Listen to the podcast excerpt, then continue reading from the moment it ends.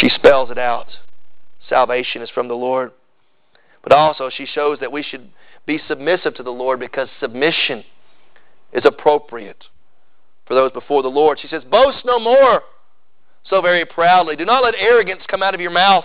For the Lord is a God of knowledge, and with him actions are weighed. God knows. The bows of the mighty are shattered, but the feeble gird on strength. Those who are full hire themselves out for bread, but those who were hungry cease to hunger. Even the barren gives birth to seven, but she who has many children languishes. The Lord kills and makes alive. He brings down to Sheol and he raises up. The Lord makes poor and rich. He brings low, he also exalts.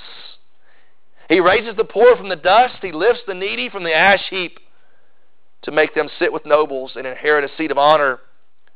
For the pillars of the earth are the Lord's, and He set the world on them. God is the creator, and God is the controller of all circumstances in life.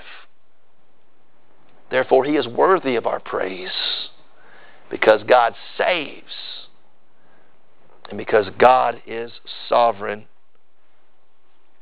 She says, His sovereign will is worthy of worship. I read just this week true power is not from position in society, but in our posture before God. True power, not from our position in society, but our posture before God. Humble ourselves in submission before the Lord. Finally, she expresses in her prayer satisfaction is in the Lord. She says, He keeps the feet of the godly ones, but the wicked ones are silenced in darkness. For not by might shall a man prevail. Those who contend with the Lord will be shattered. Against them he will thunder in the heavens.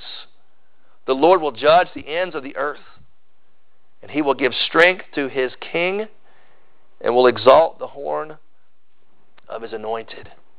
She is expressing her hope is in the Lord, in his justice, in his mercy in the fact that God is going to raise up a king and anoint this king with his spirit and with his power. And this king will enact justice, not only in her life, but in the earth. You see, this is a prophetic utterance. She, out of faith, recognizes and reveals that God is going to raise up a king whom he would anoint. It's interesting as we read the story of Samuel as it unfolds. Samuel becomes a prophet of God, and he becomes a, a king anointer. He anoints Saul first of all, and God rejects Saul, and God raises up David. Samuel anoints David as king, as a man after God's own heart. David's descendants down the line eventually comes Jesus Christ our Lord. It's awesome to see how God, through the Holy Spirit, revealed this to Hannah, and she praised God that God would send a deliverer for her and her people. She expresses our hope and our joy is in Him alone and in His promised King. Verse 10 ends, verse 11 Elkanah went to his home to Ramah, but the boy ministered to the Lord before Eli the priest. And we look at this story, and we might be tempted to say, well, of course she praised God because God gave her what she wanted. She asked for a son. God answered her prayer and said yes. Of course she's going to praise God, which begs the question Would Hannah have praised God had God said no? What if God never opened her womb? Would she still have praised God? That's the question before us today because maybe someone in this room is like Hannah and you have cried out and you have poured out your heart before God in great distress. Maybe not necessarily for a child, but maybe another situation or circumstance in your life. Maybe you've cried out to God and yet God has not moved. At least He has not done so yet. Because you say, yeah, if I was in Hannah's shoes, of course I would praise God, but God has not yet done that for me. Would she have praised God? I believe the answer is yes. Because I believe when I see this woman's life, she recognizes the sovereignty of God.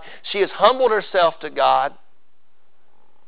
She has vowed to sacrifice to God that which matters most to her. She recognizes that salvation is from God, and she has recognized that God in His sovereignty was going to raise up a king and anoint this king, and that king was worthy of praise. She had hope. Her joy was not contained in the situation and the circumstance. Her hope and her joy was in God and God alone. And as she went before the Lord, she said, God, if you would do this, but I believe she had the faith to say, God, even if you don't, you are still worthy of my praise. I was challenged one time by somebody when I, I prayed. I said, Lord, if it is your will